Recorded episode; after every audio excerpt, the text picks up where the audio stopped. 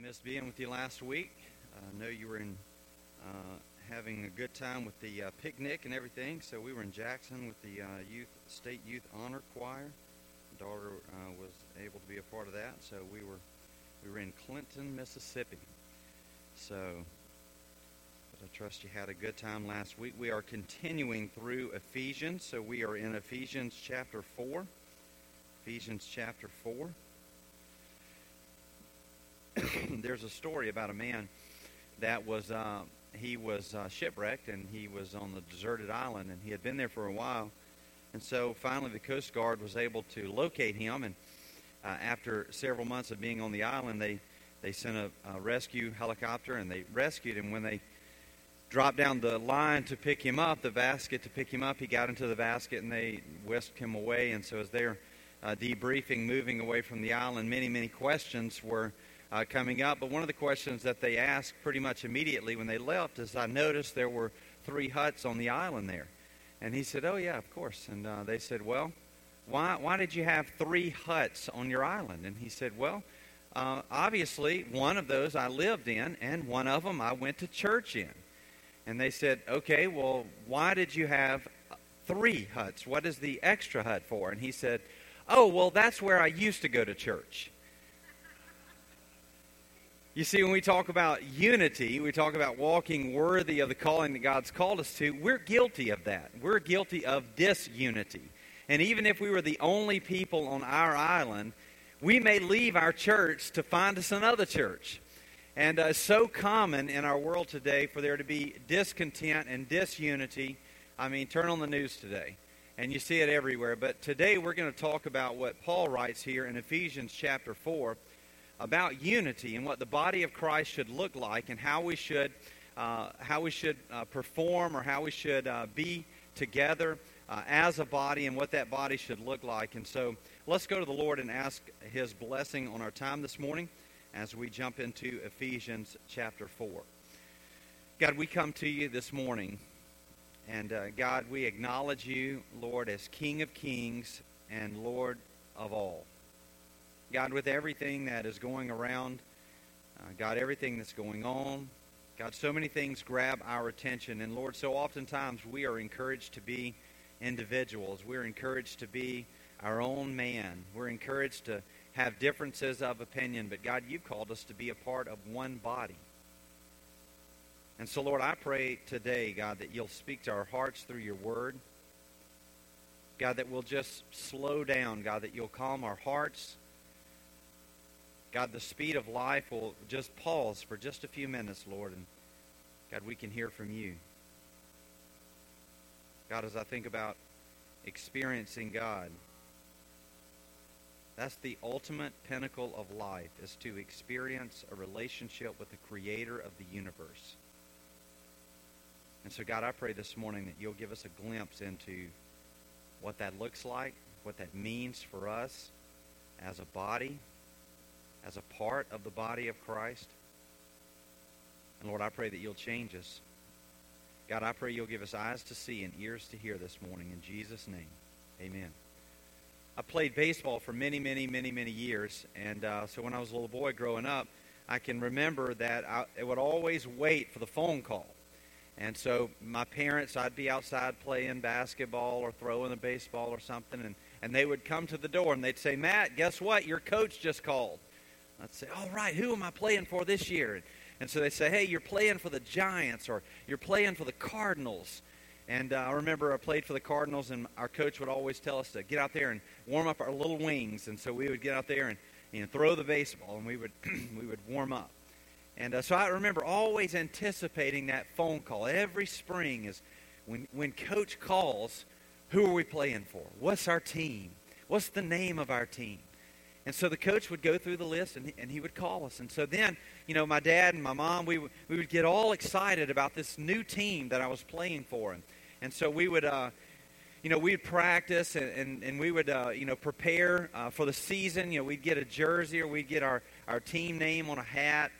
And, uh, of course, then, you know, if, after the season was over with, if you had a good season, you'd get to play All-Stars. And I can remember waiting for that call. You know, did I... Did I do a good job this year? Am I am I going to be called to play All-Stars, and I can remember when I was nine years old, uh, we went to state in All-Stars, went to Natchez, Mississippi. I'm going to share in a couple weeks a few stories about that, but uh, we went to Natchez and we played, and I can remember the coach saying, all right, look, you guys represent the Jones County All-Stars. So when you're at a restaurant, I remember we ate at Shoney's almost every day. When you're at the restaurant, when you're on the ball fields, when you're sitting in the stands waiting to play, you represent this team. And so you guys need to remember that, that you're, you know, we're nine-year-olds.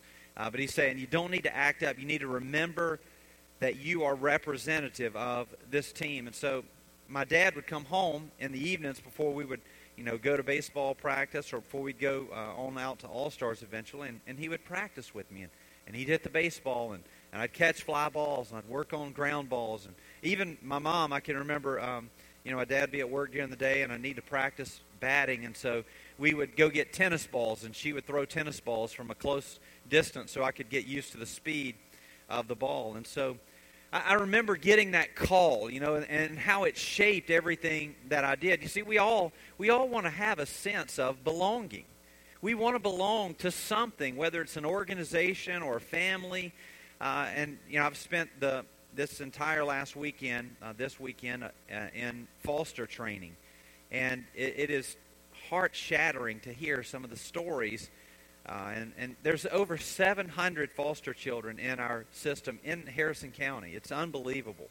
And, and so we see this sense of belonging is, exists everywhere. Everybody wants to be a part of something. It gives us our identity of who we are. You know, like I said, I, I played for the Jones County All-Stars. Or, or maybe it shapes our worldview and how we see the world, like with foster children, that lack of belonging. And so Paul here in Ephesians, what he's done is he has given us theology in chapters one through three. So we've spent uh, quite a bit of time talking about uh, the, the riches of the possessions that we have in Christ Jesus. We talked about being a saint. We talked about uh, the gift of salvation in Ephesians chapter two. We talked about the church in Ephesians chapter three. And, and so with this gift or the, these riches that God gives us comes a responsibility. And so Paul then transitions into chapter four, and we begin to get the ethical or the practical part of the theology that he's talking about here. And so he laid this blueprint for us. He, he spent a, an immense amount of time describing the indescribable gift of salvation that's unmerited by you and me. And he gives us glimpses into those characteristics. If you'll remember, several weeks back, we talked about the defining characteristics uh, of believers, and one of those was peace that we talked about. He reminds us that we're created masterpieces, which is the ultimate theme of this entire study in Ephesians chapter two. And, and so here in chapter four, now the attention goes to the actions of the believers, the, the instructions for activity uh, or ethical behaviors, if you will, that you and I should participate in. You see, when you think about theology, it's a big word a lot of times people run through, run from. But theology and ethics are always intertwined. You see, theology always motivates your application. You do things because of what you believe. Your belief system will drive your actions. When we talked about the perception of God, you see, your perception of who God is will dictate or determine your interaction with Him. So what you believe, your belief system, will then drive how you act. But rules never motivate ethical behavior. So if, if Paul were simply to give us this litany of rules, it would not be effective. You see, what motivates ethical behavior is an awareness of who God is. And so that's why Paul built this foundation of who God is in chapters one through three, to then motivate us or to instruct us to who we should be. You see, if Paul would have begun quite the opposite and given us the instructions, which in the next several weeks we're going to see the instructions for the home, we're going to see the instructions for the family, we're going to see the instructions for marriage, and we're also going to see the instructions for spiritual warfare. And so as we talk about these applications or these ethical uh, situations that we're going to find ourselves in, or maybe we are currently in, we have to have a foundation of our theology and who Jesus is. And so uh, in Ephesians four, Paul begins this ethical conversation with the unity of the body. And so he begins in in, uh, chat, in verse one. He says, I, therefore, a prisoner of the Lord, or, urge you to walk in a manner worthy of the calling to which you have been called, with all humility and gentleness, with patience, bearing one another in love, eager to maintain the unity of the Spirit in the bond of peace. Now, make note, to maintain the unity, not to create the unity. There's one body, one Spirit, just as you were called to the one hope that belongs to your call. Verse five says, one Lord, one faith, one baptism. Verse six, one God and Father of all, who is over all and through all and in all. And so he talks about this unity of the body, to maintain this spirit of unity. And, and he uses the analogy of the body. You see, your body and my body can't function without unity. Your foot can't provide balance if your leg doesn't cooperate. Very, very obvious statement here. And so as we talk about the unity of the gospel, or the body of Christ, the most beautiful picture that we have of unity is the Trinity. God the Father, God the Son, and God the Holy Spirit. And so he's building this, this uh, foundation for us to, to see what the perfect example of the body is, and of course is God the Father. In John chapter seventeen, these verses will come up. The Bible says that they may be one. Now this is Jesus praying, the, the priestly prayer in John chapter seventeen.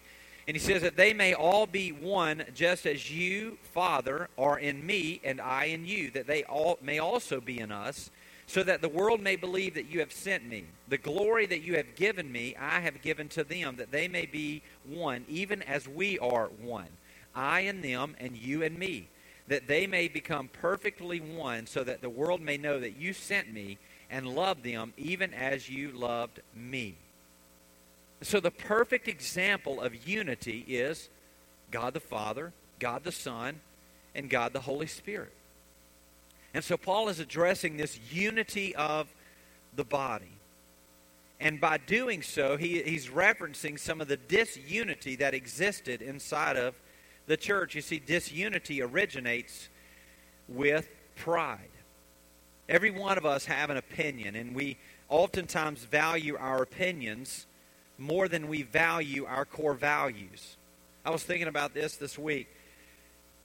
What are what is the tie? There's a song, "The Tie That Binds Us." What are, what is the tie that binds us?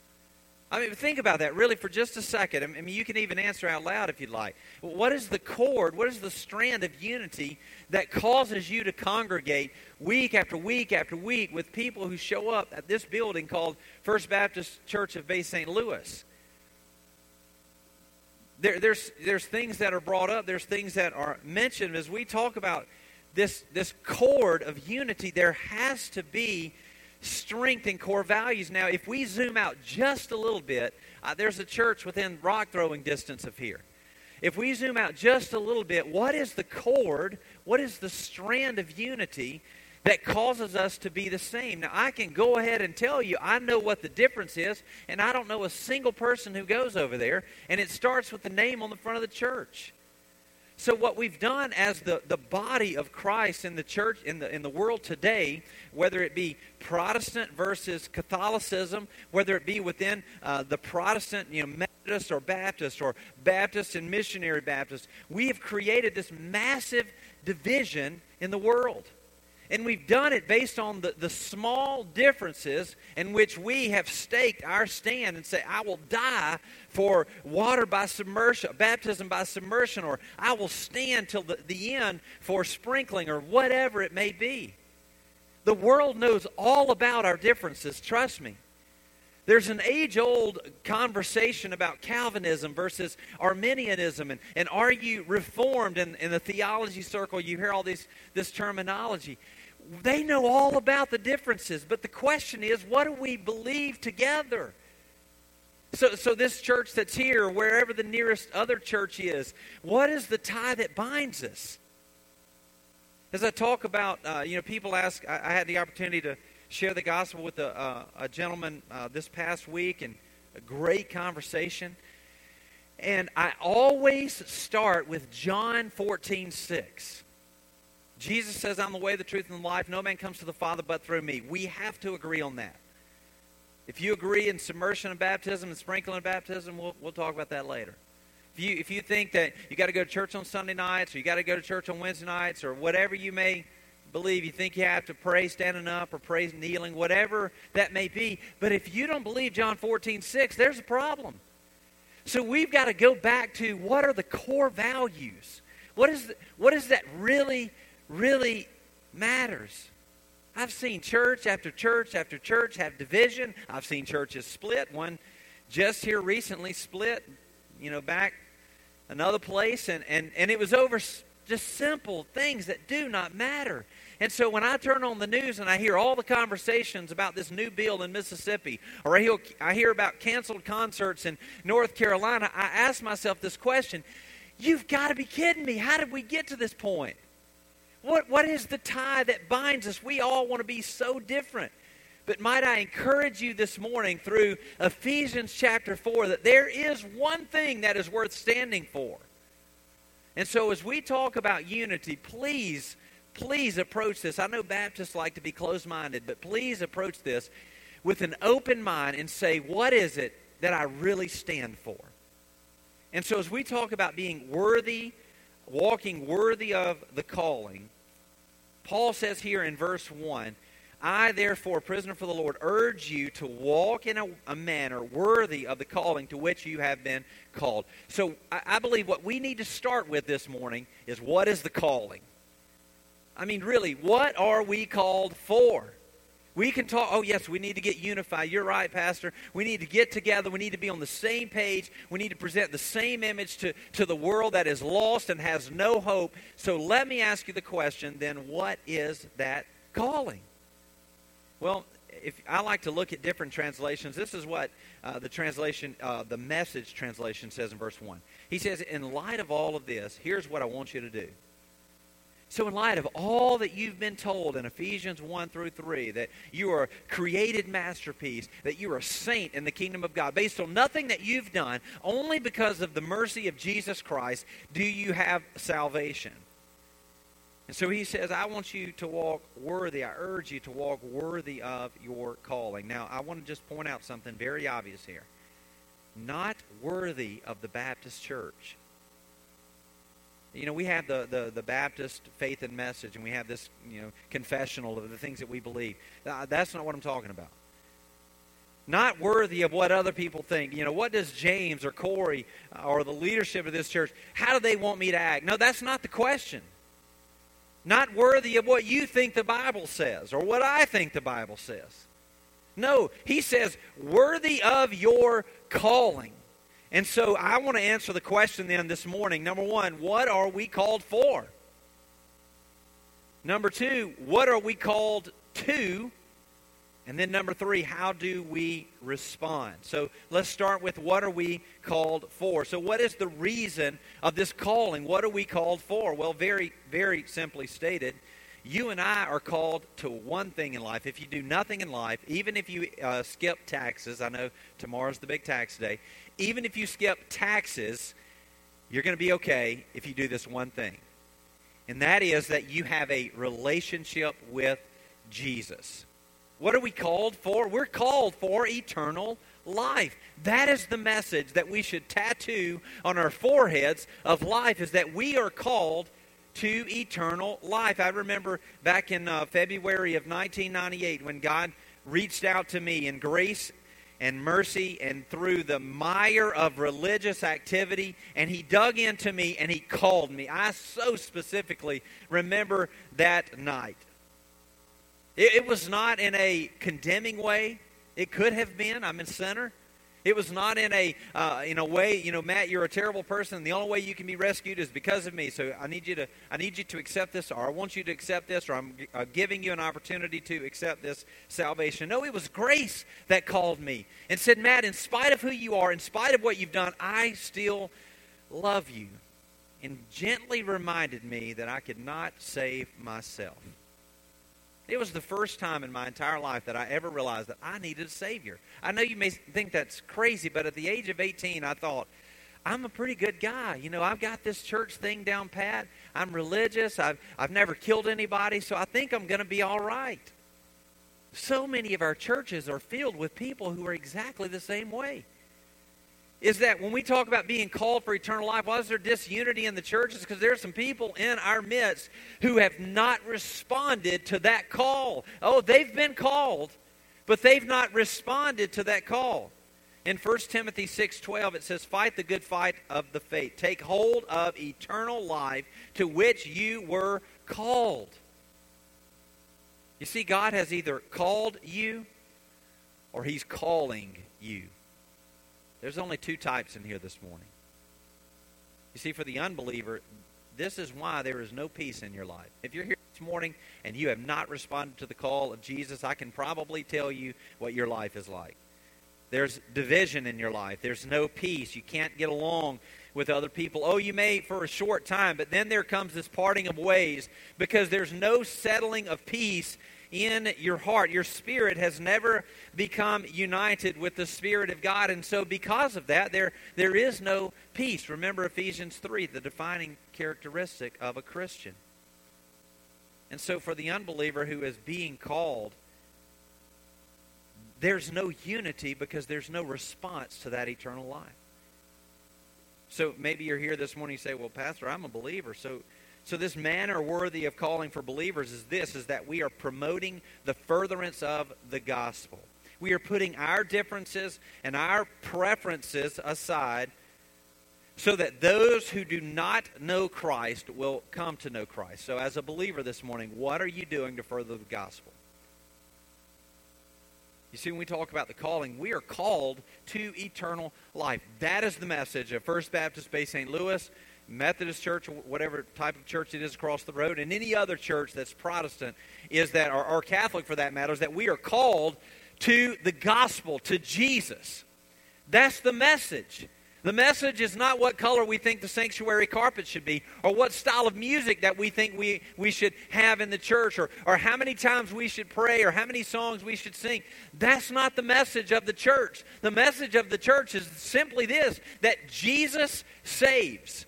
So what if that was the message that we portray to the lost and dying world? Do you think there'd be more people here this morning? So the calling is eternal life. So what is our response to that calling? Well, Paul, he writes it here. He says that we are to walk in a manner worthy of that calling. It means to behave or to uh, metaphorically to follow. I, I know uh, I share a lot of Brazil stories, but a few trips back we were in Brazil, and they had taken us, the, the water was up, and so we couldn't, we couldn't go the normal route. And so they took us on canoes, and, and we went through this crazy, crazy place. And we got out, and, and we uh, we were to walk. And they said, oh, it's not very far, which uh, I don't know if Fernanda's in here, but if a Brazilian tells you it's not very far, it is not true. It is very far. And so we're walking through the jungle. Now, I, I mean literal jungle. You know, grass is hip high. There is no trail. Uh, the Brazilians that are leading us are barefooted. And, and, you know, I'm thinking to myself, at any second, an anaconda could take my life.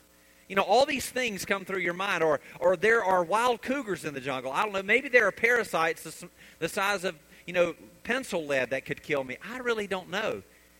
But we're just walking, and we're following one of the Brazilians named Batista. And we're he's just leading us, and he's barefooted and walking through this jungle, but he knows where he's going.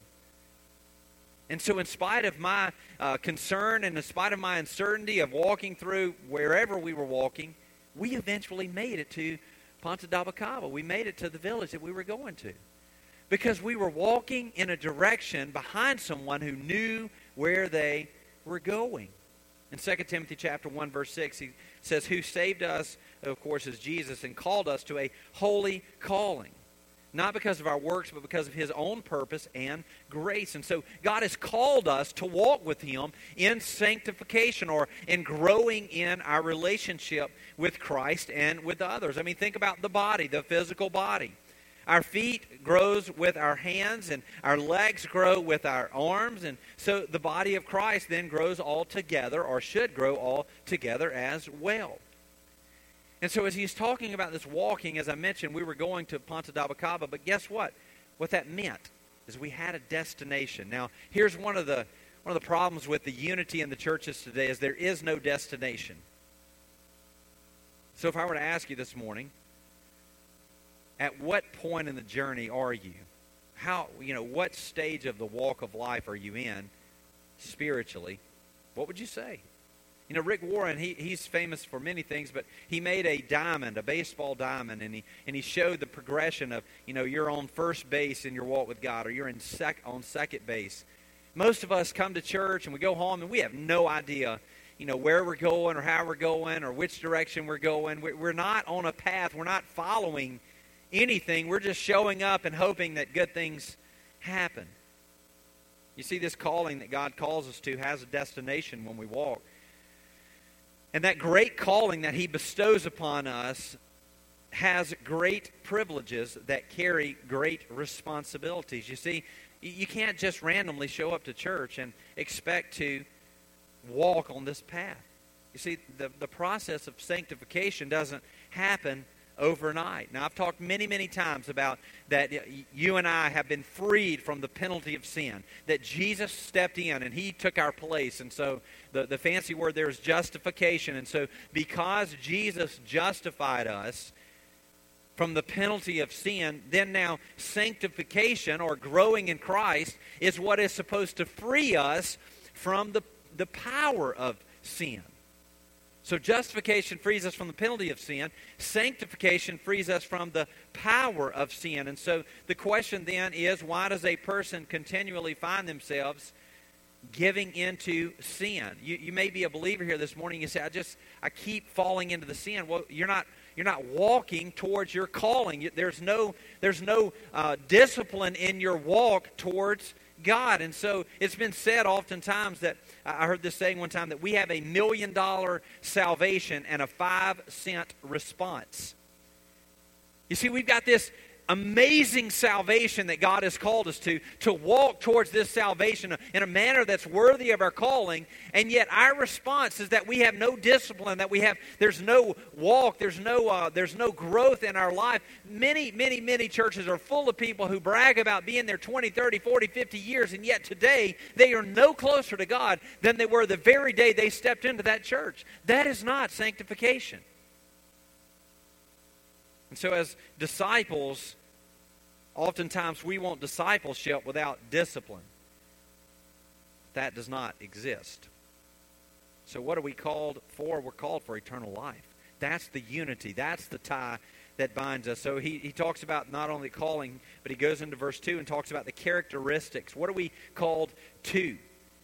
And so he says, with all humility and gentleness, with patience, bearing with one another in love, eager to maintain the unity of the Spirit and the bond of peace. And so he says here, we are called to, and he lists four things: humility, gentleness or meekness, patience, and tolerance in love.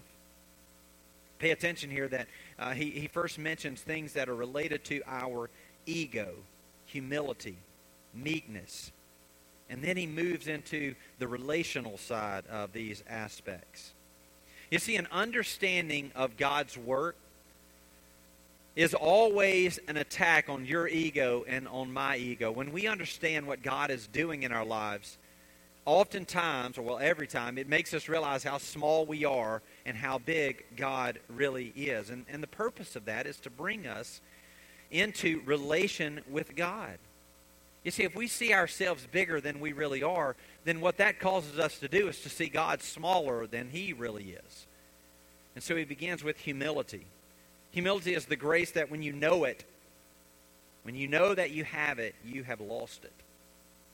Society views humility as weakness, right? They say, oh, well, you know, don't humble yourselves. You, you know, be a man's man. Stand up. Be, be independent.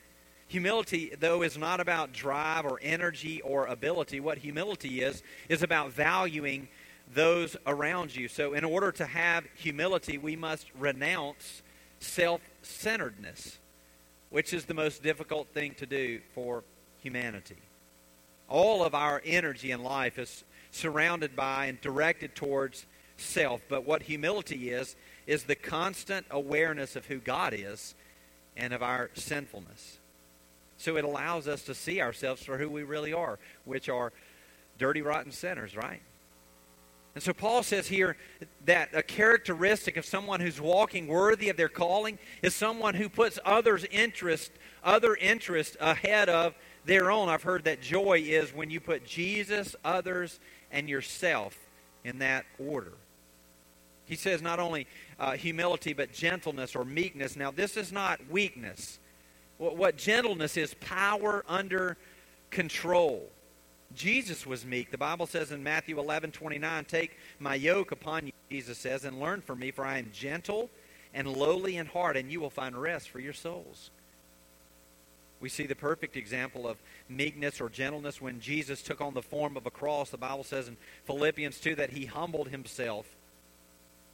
And so as we talk about this uh, this meekness or this gentleness, the Greek uses the word that is a soothing medicine or a, a colt that has been broken or maybe even a soft wind. In each case, there's the uh, existence of power, but that power is under control. You may be in the church and have a position of leadership or a position of power, but are you using that in the form of gentleness to lead others, not based on your own agenda, but on the agenda of the body of Christ?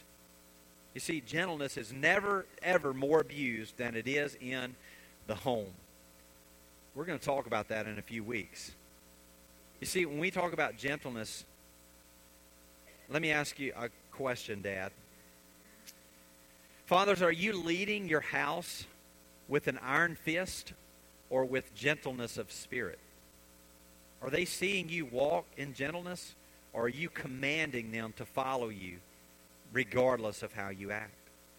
You see, parents, uh, our kids are following us. They're mirroring everything that we do. And as fathers, it's our responsibility to mirror our good Father, our Heavenly Father, Jesus Christ, and that is through gentleness. He talks about this humility, humbling ourselves, putting other people before ourselves, and, and gentleness, having the ability through gentleness, the power, but that is under control. The third thing he lists here is patience.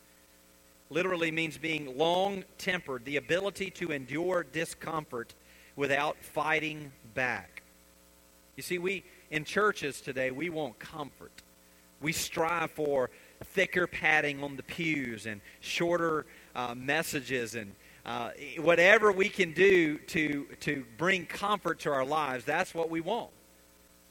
I see some of you smiling. I've been asked to shorten the messages. I already know. Patience is an exercise in enduring annoyances and difficulties over a period of time. And so to have patience, what we must do is we must renounce the tyranny of our own agenda. I mean, think about it with your kids. Uh, I have small children, and so sometimes, you know, I've got a lot of things going on, and, you know, I work full-time, and, and I get an opportunity to be with you guys on Sunday, and so that takes several hours of study during the week, and I'm involved in some other things, and then the kids have activities. I mean, life is busy. And so for me to exhibit patience to my children, it, it would be very easy. And from a, an adult standpoint, I could even maybe justify the fact that, listen, I don't have time to listen to the story about your color breaking this morning. But is that really leading my family the way the Heavenly Father, our Heavenly Father leads us? And so we talk about patience. It's talking about removing my agenda and putting the agenda of God the Father first. You see, if Christian attitudes cannot prevail in tense times, they have no claim to be genuine. It's been said that if a believer can't get along with God, then he can't get along with other believers. You see, that's what I mentioned earlier, is that a lot of times in our churches there is discontent, there is disunity. And a lot of times it starts with unbelievers.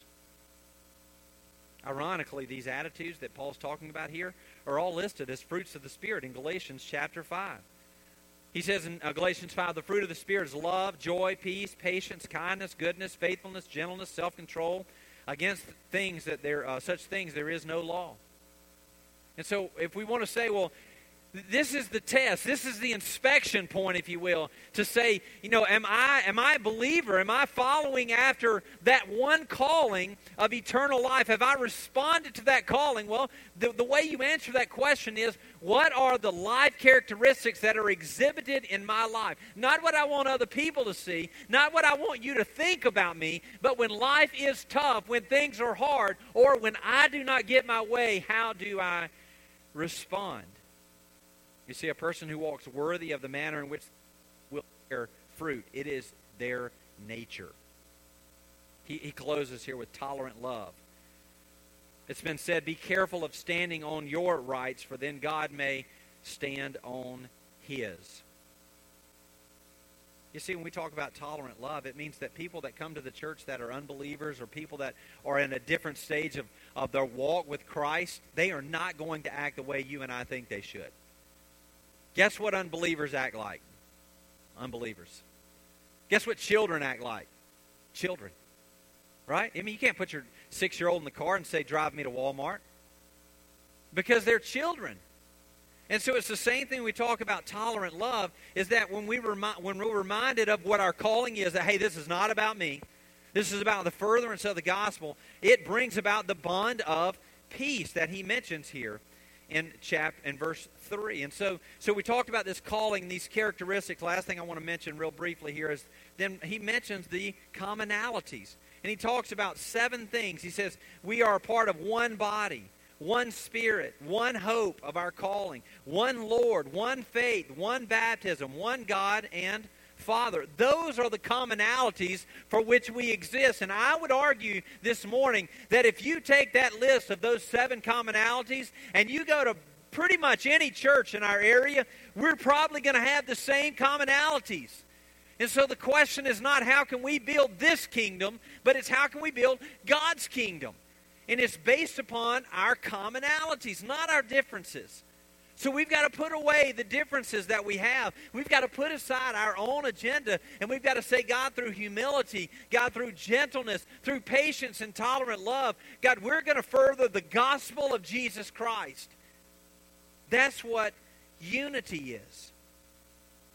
It's, it's so ironic that the first five ones that we deal with here, this oneness, all, the first five all deal with salvation. And when we get that right, when we get eternal life right in our life, then the last two deal with our response to eternal life.